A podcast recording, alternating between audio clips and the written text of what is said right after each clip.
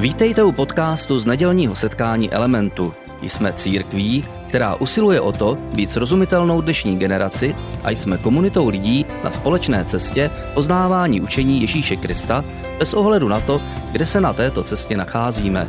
Doufáme, že dnešní přednáška bude pro vás užitečná.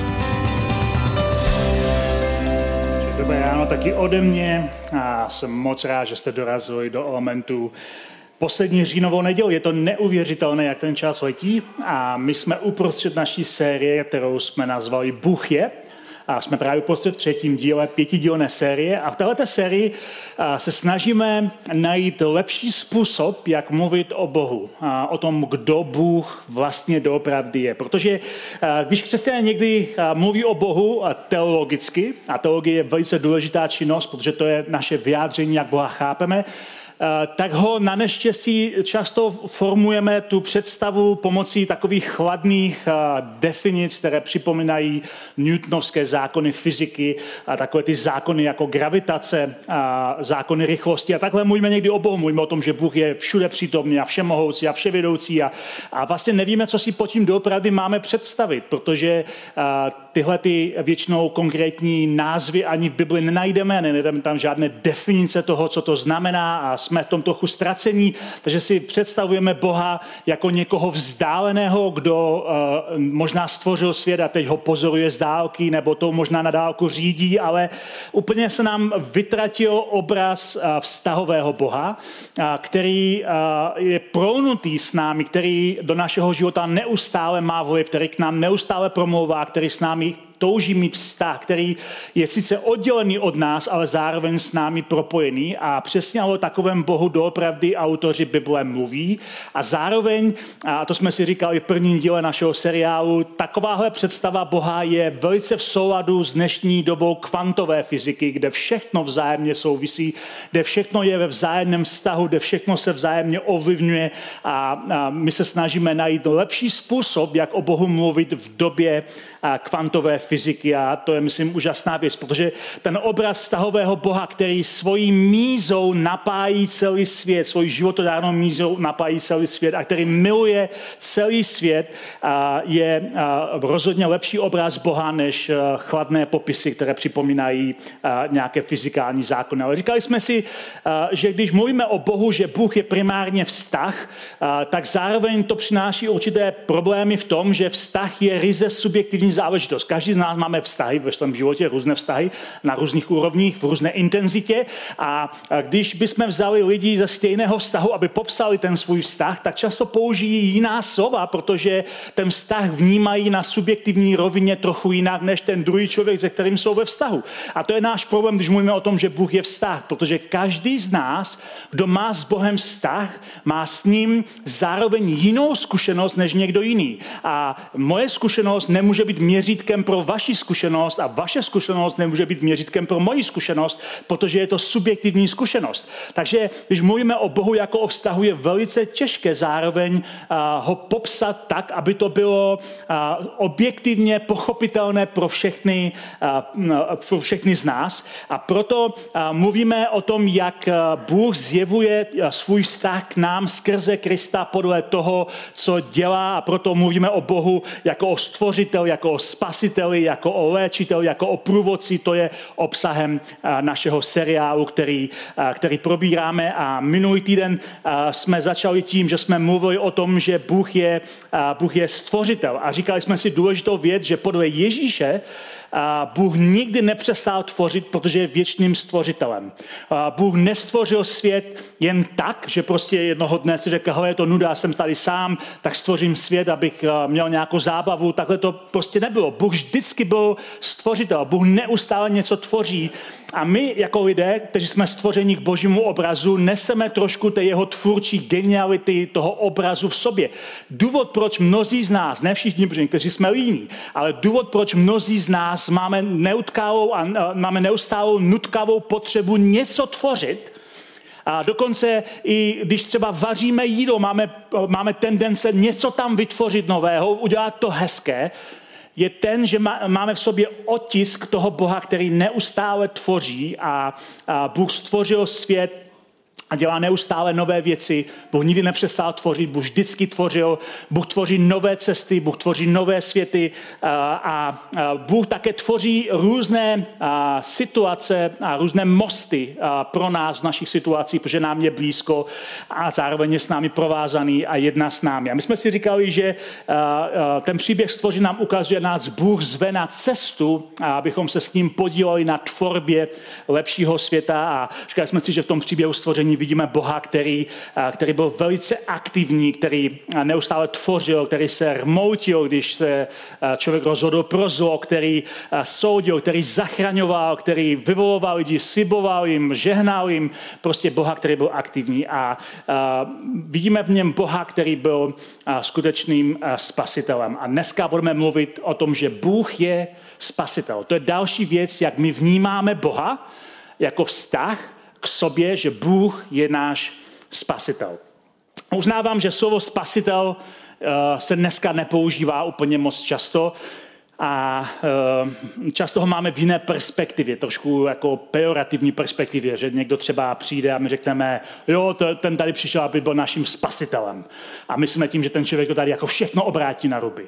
A používáme to trošku pejorativně. A samozřejmě to dostává trochu pak nádech, když používáme slovo spasitel. A když řekneme v církvi, že Bůh je spasitel, tak všichni si okamžitě představíme Ježíše na kříži, protože e, tak ho vždycky prezentujeme, že Ježíš je spasitel tím, že zemřel na kříži. A samozřejmě toho je ten nejdůležitější obrázek toho, že Bůh je spasitel a Ježíš, který je na kříži, ale zároveň je to víc než to. To neznamená, že před křížem Bůh nebyl spasitel. Neznamená to, že než než Ježíš zemřel na kříži, že nebyl spasitel. Bůh byl stejně jako stvořitel, je to stejně důležité slovo jako stvořitel, stejně jako Bůh byl vždycky stvořitel, tak Bůh byl také vždycky spasitel. Bůh vždycky byl spasitel, vždycky, vždycky zachraňoval a zachraňoval svůj lid a zachraňoval a, různé věci. A možná potřebujeme pochopit, že možná to slovo spasitel a, získalo trošku nádech a, v naší době, a, ale to slovo spasitel je stejné slovo jako zachránce. A to je možná slovo, které je civilnější a lépe nám ukáže, co to znamená, že Bůh je spasitel. Bůh je zachránce. Bůh zachraňuje. Bůh zachraňuje. Ve skutečnosti je to tak civilní slovo, že kdykoliv vidím houkající sanitku, houkající záchranku, jak jede někoho zachránit, tak v tom vidím obraz Boha zachránce, Boha spasitele. A mohli bychom strávit dlouhý čas, že bych vám vysvětlil, že moderní nemocnice vznikly na základě křesťanství a toho, že jsme věřili, že Bůh zachraňuje svět, ale to je téma někdy jindy. Ale kdykoliv vidím, zachrán, e, e, vidím zachranáře, tak je to obraz Boha, který zachraňuje, který spěchá, kde se něco stalo, aby pomohl, aby zachránil, aby spasil. A to je to slovo spasení, to znamená slovo zachránit. A myslím si, že kdyby jsme byli každý z nás upřímní sami k sobě eh, a ke své minulosti, tak bychom zjistili, že jsme mnohokrát v našem životě potřebovali zachránit. Někdy nám někdo pomohl, někdy se něco stalo, co jsme ani nechápali, jak se to stalo, ale mnozí z nás potřebují zachránit. Nedávno jsem se s někým bavil eh, eh, o svém dětství a bavili jsme se o tom, eh, oba dva jsme se sdíleli s tím člověkem, jak je to zajímavé, kolikrát jsme v našem dětství byli blízko smrti nebo vážnému zranění a někdo nám pomohl, nebo něco se stalo, nebo jsme unikli jenom o vás. Zkuste se na tím na chviličku zamyslet, kolikrát vy v dětství jste byli blízko často vlastní hloupostí, a blízko záchraně. A když mě bylo, nevím kolik, tři, čtyři roky, můj bratr mě přesvědčil, že mám vylézt na parapet eh, v prvním patře našeho rodinného domu, kde jsme bydleli, který byl celý z plechu a na konci byly takové ty čtyři dráty vysokého napětí, tenkrát nebylo to zakopané podzemí a přesvědčil, že mám tam dojít a chytnout se těch drátů, zatímco budu stát na tom plechu, abych se hezky uškvařil, to samozřejmě neřekl. A, a, a, a, já jsem byl prostě malý a hloupý a když jsem byl uprostřed toho okna, aby už jsem se natahoval po těch drátech, tak mě uviděla sousedka naproti z jiného domu a začala strašně řvát a běžela k nám domů a můj bratr říká, rychle, rychle zpátky, rychle zpátky, to bude průšvih. A, a, takhle blízko jsem byl už k vaření ve svém životě a, na radu svého milujícího staršího bratra. A, Mnoz, mnozí z nás jsme zažili tyhle ty momenty. Ve své knize Křesťanství v pěti slovech, kterou doufám jste všichni četli, tak tam popisují příběh, jak jsem se mám utopil jako teenager. Když jsme spolu s partou mladých lidí plavali přes přehradu a, a uprostřed přehrady mi najednou z ničeho nic došly síly. A protože jsem plaval poslední, tak mě nikdo neviděl, začal se topit. A s hodou okolností se jeden můj kamarád otočil a uviděl mě, jak se topím a zachránil mě. V tom okamžiku on se pro mě stál spasitelem, zachráncem. Spasení není uh, nějaké náboženské slovo, to je velice praktické civilní slovo, které znamená záchrana. Že zkrátka někdo nás zachrání uprostřed našeho problému, ve kterém jsme a mnozí z nás potřebují zachránit. My si to někdy děláme legraci, když někdo třeba řídí jako uh, zoufale a říkáme, uh, celá letka andělů se mobilizuje a uh, Někdo třeba říká, že takový běžný řidič autobusu přivedl k Bohu mnohem víc lidí než pastor, protože když řídí, tak lidi volají o můj Bože, protože je to strašná jízda. A děláme si z toho legraci, ale faktem je, že jsou momenty, které až zpětně vidíme ve svém životě, kdy nás kdy jsme byli velice blízko. A někteří z nás to štěstí neměli, někteří utrpěli zranění, někteří zemřeli. A my jsme byli mnohokrát velice blízko nějaké vážné situaci a až zpětně vidíme, že nás něco nebo někdo zachránil. A tohle je věc, která, kterou židovský národ, který nám daroval Bibli a daroval nám celý tenhle ten příběh, ke kterému se jako křesťané upínáme, si uvědomovali, že pro ně spasení není nějaká jedna věc, někde prostě nějaká kosmická záležitost, ale že to je opravdu něco, co potřebujeme zažívat ve svém životě.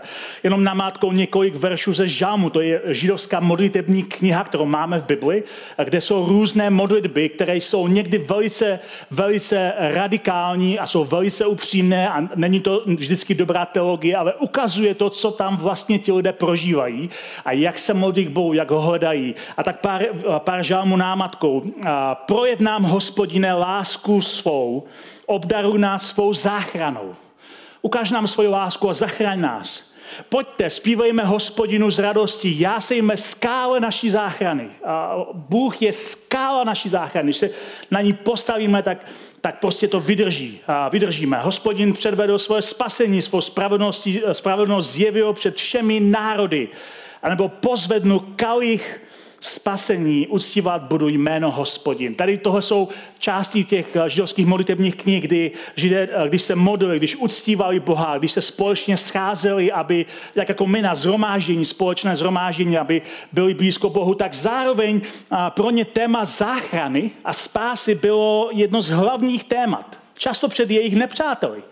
Protože židé vždycky měli furu nepřátel a mají je i dnes, jak to můžeme pozorovat v přímém přenosu. A pro ně záchrana často byla velice faktická, praktická věc, kterou zažívali a potřebovali zažívat neustále. My, když mluvíme o záchraně, tak si uvědomujeme, že v tom světě té kvantové fyziky všechno je propojeno a všechno spolu souvisí. Dokonce i když my zachráníme něčí život, tak se podílíme na záchraně, kterou dělá Bůh. A je to jako zvláštní věc. Když zachráníme něčí život, tak spolupracujeme s Bohem na záchraně světa. Je to zajímavá věc, protože jsme propojení v tomhle světě. Je to jako eh, na tom památníku holokaustu Jad Vašem, který je v Jeruzalémě, kde je napsáno, že kdo zachrání jednu duši, zachránil celý svět. A to je přesně ta pointa, že když zachráníme někoho, zachraňujeme celý svět. A Židé chápali, že ta záchrana je, zároveň ještě používali slovo, eh, kromě spasitel, jako vykupitel. Že to je něco, kdy Bůh jakoby vykoupí situaci pro něco jiného. Dva příklady, jeden z Žalmu, jeden z Izajáše. Na Boha vzpomněli si, že býval jejich skála, jejich vykupitel, že byl Bůh nejvyšší. A Izajáš pozná, že já, hospodin, jsem tvůj spasitel, Bůh Jakobův, tvůj vykupitel. O slovo vykupitel je trošku něco jiného na první pohled než zachránce, ale je to velice propojené a spojené. Vykoupení je projev lásky.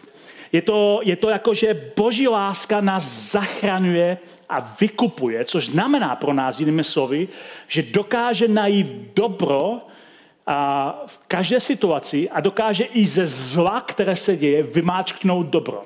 To neznamená, že Bůh působí zlo a neznamená to, že zlo je dobro.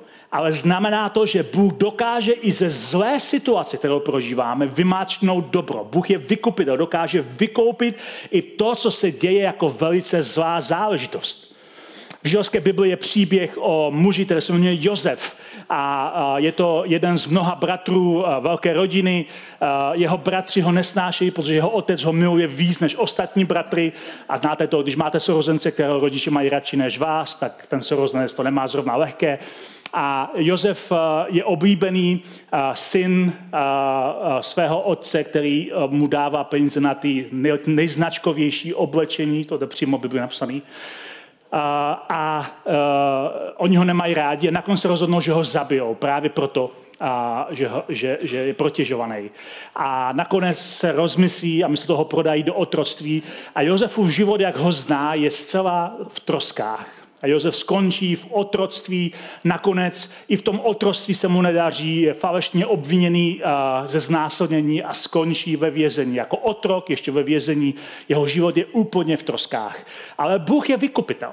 A Bůh dokáže vzít i zlo, které se nám děje, které jsme možná si způsobili a možná nespůsobili. Bůh dokáže vzít i to zlo, které se nám děje a zmáčknout ho a vymáčknout něco dobrého a stává se tím naším vykupitelem. A přesně to prožil Josef, protože z toho vězení a z toho otroství se nakonec právě tímhletím mačkáním božím stává nakonec pre- premiérem, ministerským předsedou v dnešní moderní řeči celé země, kterou zachraňuje před hladomorem a nakonec se z pozice takové mocné pozice setkává s svými bratry, kteří ho poslali do toho uh, otroctví. A je to úžasný příběh, který je fantastický. Příští rok o něm chystáme celou sérii. Je to fantastický příběh. Ale je to příběh, který ukazuje na ten princip, že Bůh je zachránce a vykupitel. I když to někdy momentálně vypadá, že se nic neděje, Bůh mačká a mačká to zlo, aby vymačknul něco dobrého pro nás, protože všechno je propojené a protože všechno nakonec směřuje k velkému vykoupení, které Bůh pro svět chystá. První křesťané, když eh, vznikli, tak to byla původně židovská sekta, takže tohle jim všechno bylo známe, všechny tyhle ty příběhy vykoupení izraelského národa. A oni převzali tenhle ten, Eh, postoj a tuhle tu myšlenku, že Bůh je skutečný zachránce a začali vnímat, že Kristova dobrovolná oběť, kterou on dal na kříži, oni to začali teologicky vysvětlovat, co to vlastně znamenalo, proč se to stalo, že to je základem jejich záchrany, jejich spasení od hříchu, od smrti a od ďábla. Oni začali vnímat, že, že, že to je skutečné vítězství od síly temnotu a síly zla, jako by nás Bůh vytrhával a zachraňoval ze spáru zla a chápali, že to je něco, co se děje neustále, že to nebyla jedna událost, ale že to je něco, co se děje neustále. Konec konců se odkazovali na slova modlitby páně, když Ježíš je učil modlit jenom o pár let zpátky, tak součástí té modlitby, kterou my dneska nazýváme modlitba páně, ale to byla taková vzorová modlitba, kterou Ježíš učil ty svoje následovníky, tak součástí té modlitby oni se modlili, neuvoď nás v pokušení, ale zbav nás od zlého, vysvoboď nás od zlého. A oni chápali, že tohle je, je, je to, co Ježíš udělal, že nás vysvobodil ze spáru zla, že nás vysvobodil ze spáru toho zlého. A zároveň Tohle je moment, kde se první křesťané začali od židů lišit. První křesťané více než židé začali chápat a zdůrazňovat, že naši nepřátelé nejsou jiní lidé, byť jsou někdy velice zlí. Že naši nepřátelé jsou ve skutečnosti temné síly, které někdy ty lidi ovládají. Začali chápat, že zlo má i uh, více než lidskou podobu. Že některé formy zla jsou tak temné, že se nedají vysvětlit pouze tím, že člověk je zlý. Že musí být něco, co je motivuje k tomu zlu ještě na vyšší úrovni. Začal je chápat. A mimochodem, moderní věci, moderní psychologové přišli na úplně stejnou věc.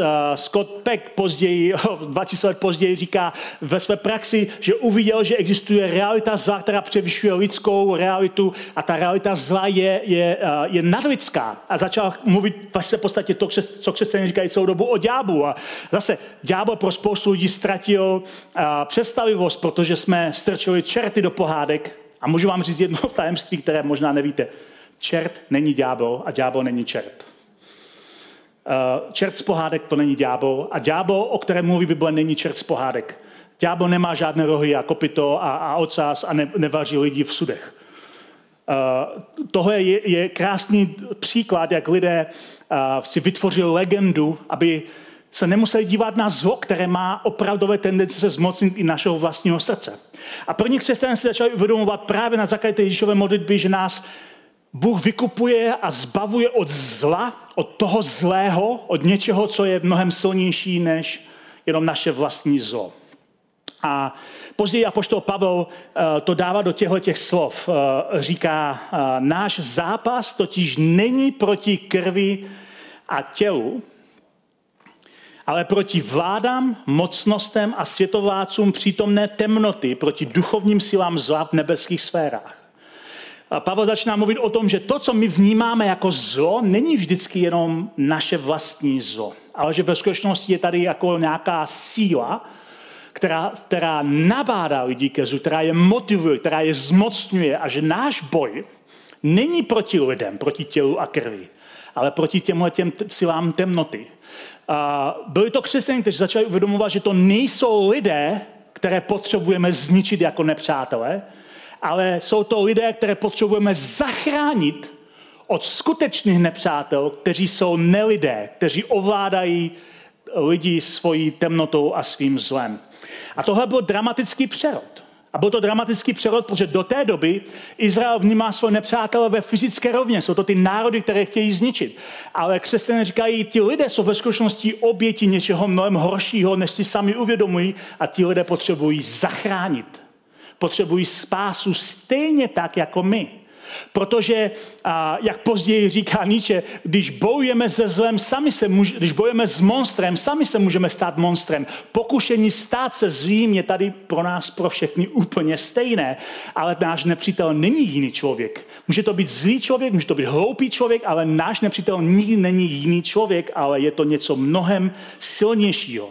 A proto snaha změnit svět silou nebo získat svět silou je předem odsouzená k nezdaru, protože skutečná záchrana není nikdy o fyzickém vítězství, ale o něčem, co se prolne v našem životě jako duchovní skutečnost, že nakonec jsme vítězní, i když vypadáme, že prohráváme. A to je úžasná, úžasná věc. Já se k tomu ještě dostanu. Ježíš říká uh, v Evangelii, že, uh, že uh, co je člověku platné, když získá celý svět a ztratí sám sebe, ztratí svoji duši. A myslím si, že to je jedna z věcí, kterou si potřebujeme vědomit, že naše, naše záchrana je skutečně o nás, že Bůh nás zachraňuje a Bůh nás zachraňuje před zlem, a to je jedna z dalších věcí, která se křesťanství změnila, že si křesťan začal uvědomovat, že Bůh nás zachraňuje před zlem, před ďáblem, před hříchem, ale také nás Bůh zachraňuje před námi samotnými. A to je velká věc. Bůh nás přišel, Ježíš nás přišel zachránit nejenom před vnějšími vlivy, které se v našem životě vyskytují v různých podobách, ale přišel nás také zachránit před nás samotnými, před naší ochotou ke zlu, Protože hranice dobra a zla prochází každým lidským srdcem. Přišel nás zachránit před naším egem, které chce vždycky prosadit sebe, které se vždycky chce postavit doprostřed celého našeho života a které ze všeho, co děláme, chce vytvořit měřítko pro všechny ostatní. Ježíš nás přišel zachránit před tím vším. Dokonce nás přišel zachránit před vlastním náboženstvím, které jsme vytvořili, a před vlastní ideou zbožnosti, co znamená být zbožný. Že nás přišel zachránit před námi samotnými.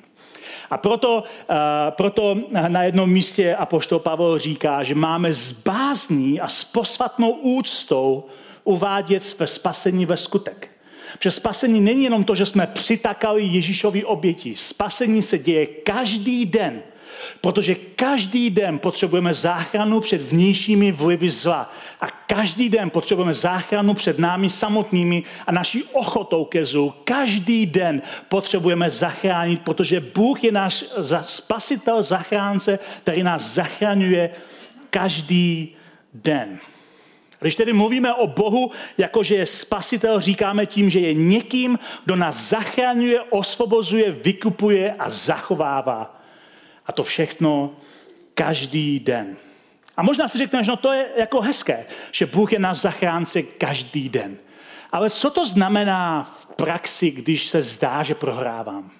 A jedna z úžasných věcí na křesťanské víře je schopnost snést porážku, která vypadá, že je porážka, i když jsme na vítězné straně. To bylo něco, co první kritici křesťanství nechápali. Oni, si, oni se dívali na křesťany, kteří, uh, kteří se rozhodli, že nezmění svět násilím, že nebudou používat násilí, aby se bránili, že nebudou používat metody světa, které nás vedou ke zlu k tomu, aby změnili svoji situaci, a tak jejich nepřátelé je předhazovali v různých vlnách probuzení divokým šelmám v arénách a zabíjeli je a pronásledovali je. A když například šílený císař Nero zapálil Řím, aby měl inspirace pro svoje básně, pak z toho obvinil křesťany, to byla snadná, snadný, tr, snadný terč a nechal spoustu křesťanů ukřižovat na cestách lemujících Řím, které pak zapal jako louče. A křesťané to snášeli a lidé se na ně dívali a říkali, ty křesťané jsou tak strašně slabí, že nejsou schopni se bránit. Ale ve skutečnosti to byla právě jejich, jejich vědomí toho, že Ježíš zvítězil, že smrt ji nemůže obrat o život, který, ke kterému Ježíš zachránil. Jejich postoj byl, vy jste tak slabí, že nemůžete udělat nic jiného, než nás zabít. Vy nás nemůžete změnit naši, náš názor, nemůžete nám sebrat naši záchranu, naše spasení, náš vztah s Bohem. Jediné, co můžete udělat, je zabít naše těla. Na víc se prostě nezmůžete. To byl jejich postoj. A jejich kritiky, jejich, uh, jejich vrahy to strašně znervozňovalo, protože protože byli zvyklí, že lidé škemrají o život, že bojují o život, ale nebyli zvyklí vidět křesťany, jak v arenách se semknou a zpívají chvál jako my tady, akorát bez nástrojů, zatímco jich sápe divá zvěř. Na to nikdo nebyl připravený. A říká se, že to byl jeden z důvodů, proč gladiátorské hry skončily. Ne proto, že byly zakázané, ale protože lidi přestalo bavit dívat se na křesťany, kteří umírají bez odporu a bez, bez pláče o život. Přestalo je bavit, protože tam chybělo to drama, protože ti lidé říkali, nemůžete dělat nic víc, než nám sebrat naše tělo, které nám stejně Bůh jednou vrátí skříšené, obnovené a zdravé. Tak o co jde? Hm. Tohle byla první církev. A je to něco, co naprosto, naprosto změnilo tenhle ten svět. Křesťané změnili svět nesilou, ale právě chápaním, že záchrana se promítá do každé sféry jejich života. A že jsou svobodní od hříchu, od ďábla a od zla. Dobře to je vidět na, na knize Zjevení. Kniha Zjevení je poslední kniha v Novém zákoně, a je to taková, řekněme, eh, pro nás dneska v dnešní době nesnadná kniha, protože eh, do dneška se církev pře, jak vlastně chápat knihu zjevení, jestli jako předpověď budoucnosti, nebo popis současnosti, nebo pohled jako na současnost naruby, jako by z božího pohledu, nebo jako nějaký politický obraz. Ty výklady se lišily v průběhu dějin, jak to chápat, ale faktem je, že taková literatura v té době byla psaná. A kniha zjevení začíná, jistě, že začíná konkrétními sedmi dopisy konkrétním sedmi církvím, které jsou v dnešní Malé Ázii, v dnešním Turecku a končí popisem vítězství Boha, kdy vykoupí a zachrání svět tím, že ho přetvoří do ještě lepšího, do lepší, lepší situace, než když byl, když ho Bůh stvořil. My někdy říkáme, že Bůh obnoví svět do toho původního nastavení, ale ten svět bude ještě lepší než původní nastavení. Bude to jako kdybyste si vzali svůj starý mobil, obnovili ho na tovární uh, nastavení, ale zároveň tam downloadovali ten nejnovější software. Bude to ta nejlepší verze, jaká může existovat. A Bůh to udělá. Tohle je začátek a konec té knihy zjevení. Ale mezi těmihle dvěmi uh, konci, mezi těmi dopisy a tím popisem uh, toho, co nazývá Nový Jeruzalém, město, do kterého se podle tehdejších propočtů vešel celý starější známý svět. Všichni tedy, tedy známí lidé, o kterých ti křesťané věděli, že žijou, by se vlezli do toho nového Jeruzaléma. To bylo, bylo to veliké město. A, a mezi těmi dvěmi konci je celá kniha plná různých symbolů, alegorií, odkazů, které odkazují na starý zákon, ale také odkazují na politickou situaci, kterou zažívají křesťané ve svém okolí. A je to, je to strašně zajímavá věc, protože eh, my to dneska se snažíme vyho, vykoumat, co to všechno znamená, ale uprostřed uh, té knihy je tam moment, kdy Jan Vidoucí, jak se říká tomu, který napsal knihu Zjevení, a my nevíme přesně, jestli to byl Jan, uh, ten apoštol Jan uh, z Evangelii, nebo jiný Jan, Jan bylo běžné jméno, ale to, proto se mu říká Jan Vidoucí. A nevíme ani přesně, kdy to přesně napsal, Vypadá to, že to bylo potom, co byl chrám v Jeruzalémě zničený Římany v roce 70 a to byl ohromný otřes, který zažili židé v tehdejší době a zároveň, a zároveň byly různé vlny pronásledování, jako třeba toho císaře Nera, a někdy v 50. 60. letech. Takže někdy v té době on, ten Jan Vidoucí, má najednou uprostřed toho, co popisuje to zjevení, tak, tak je takový zajímavý moment. On slyší od Boha, kdo bude spasený, kdo bude zachráněný. A slyší, že to bude 12 tisíc lidí ze všech 12 kmenů Izraele. Tohle to slyší. Slyší, že to bude, a to byl takový plný počet, 12 kmenů, 12 tisíc lidí z každého kmene, 144 tisíc celkem, je to něco, co slyší. Takhle bude vypadat boží záchrana. Bůh zachrání plný počet kmenů Izraele. A poté, co Jan slyší tuhle tu informaci, tak mu Bůh otevře oči, aby viděl, jak to vypadá v reálu. A takhle to vypadá v reálu. A hle, potom jsem spatřil velký zástup, který nikdo nemohl sečíst. Mnohem víc lidí než 144 tisíc. Nikdo nemohl sečíst celý ten zástup. Ze všech národů a pokolení, daleka nejenom 12 kmenů Izraele, ze všech pokolení a lidí i jazyků jak stojí před trůnem a před beránkem oblečení do bílých rouch. V rukou měli palmové ratolesti a hlasitě volali, spasení náleží našemu Bohu, jenž sedí na trůnu a beránkovi. Beránek to je Ježíš bez zjevení.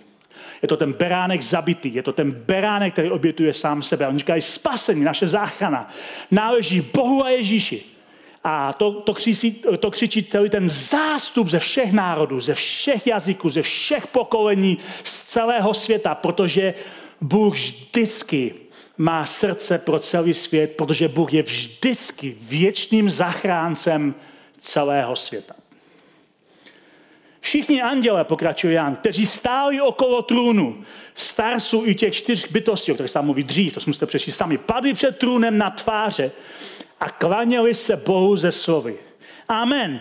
Chvála a sláva, moudrost a díkučinění, čest a moc i síla našemu Bohu na věky věku. Amen.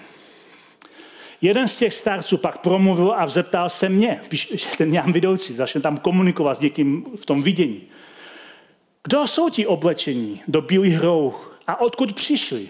To je otázka, řečnická otázka. Odpověděl jsem, pane můj, ty víš. Tehdy mi řekl, ano, vím. To jsou ti, kteří přišli z velkého soužení. Vyprali svá roucha a vybílili jej v krvi beránka. Teď si představte, že to čte ta první církev. První církev, která zažívá vlny pronásledování, kde uh, jsou ukřižovávání v Římě a zapalování jako louče, aby měl Nero svůj svého obětního beránka. První křesťané, kteří umírají v arénách, kteří nemají vůbec nic, kteří vypadají, že ta nová víra, která vznikla jenom pár desítek let předtím, naprosto selhává. Že církev nemá žádnou budoucnost, že to poselství Ježíšovo nemá žádnou budoucnost, bude utopeno v krvi dřív, než vznikne. A přesto 2000 let později o tom mluvíme dnes, o tisíce kilometrů daleko na pódiu v Hradci Králové.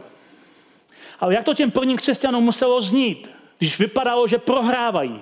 A tady Jan jim říká ve skutečnosti, My jsme na té vítězné straně. My jsme vyprali tím soužením, které procházíme. My jsme vyprali ty naše roucha v krvi Beránkově.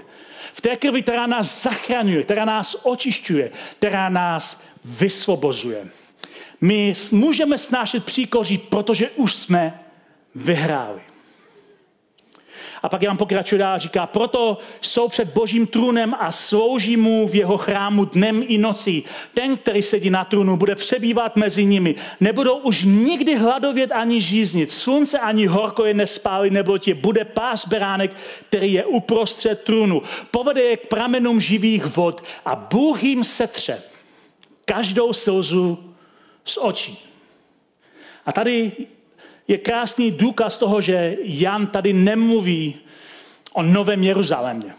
To, co tady vidíme, tenhle ten obraz toho ohromného zástupu lidí, kteří volají spasení patří Bohu a Beránkovi. To není nebeský Jeruzalém. Protože v nebeském Jeruzalémě Jan říká o pár kapitol později, není žádný chrám. Ale tihle lidé, podle toho starce, oni slouží Bohu dnem a noci před jeho trůnem. Tam mluví o současnosti, ne o budoucnosti. On říká, tohle je místo, kde oni uctívají Ježíše a Ježíš je s nimi a Ježíš, to jeho, ta jeho záchrana není jenom, že je zachránil, ale je navždycky zaopatří. Ochrání je a utěší je. Setře každou slzu z jejich očí. Když mluvíme o Bohu Spasiteli, nemůžeme ho zredukovat jenom do toho, že Bůh odpouští naše hříchy. Udali jsme pár věcí špatně, Bůh nám to odpouští, je můj spasitel. To je součást jeho záchrany. Ale není to všechno.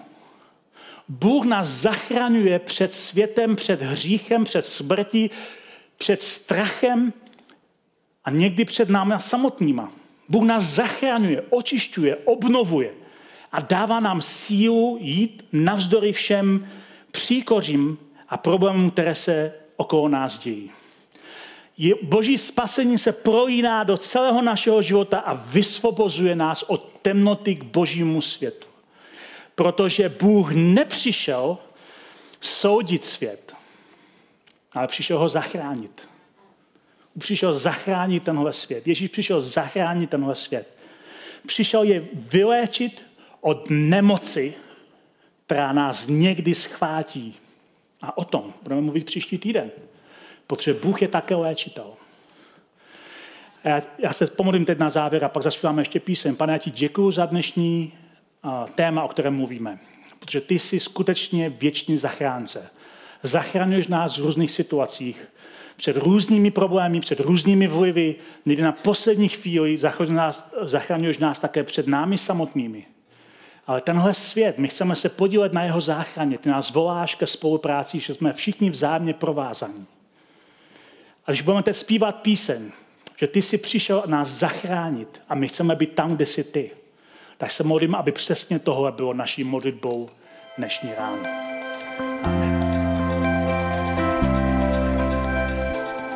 Děkujeme za poslech přednášky z nedělního setkání Elementu. Budeme rádi, když nás navštívíte také naživo, a to každou neděli od 10 hodin ráno v kině Biocentrál v Hradci Králové. Být na místě přináší větší zážitek, výbornou hudbu a přátelskou atmosféru. Více informací o našich aktivitách najdete na webu element.cx nebo na Facebooku Element Hradec. Těšíme se na vás.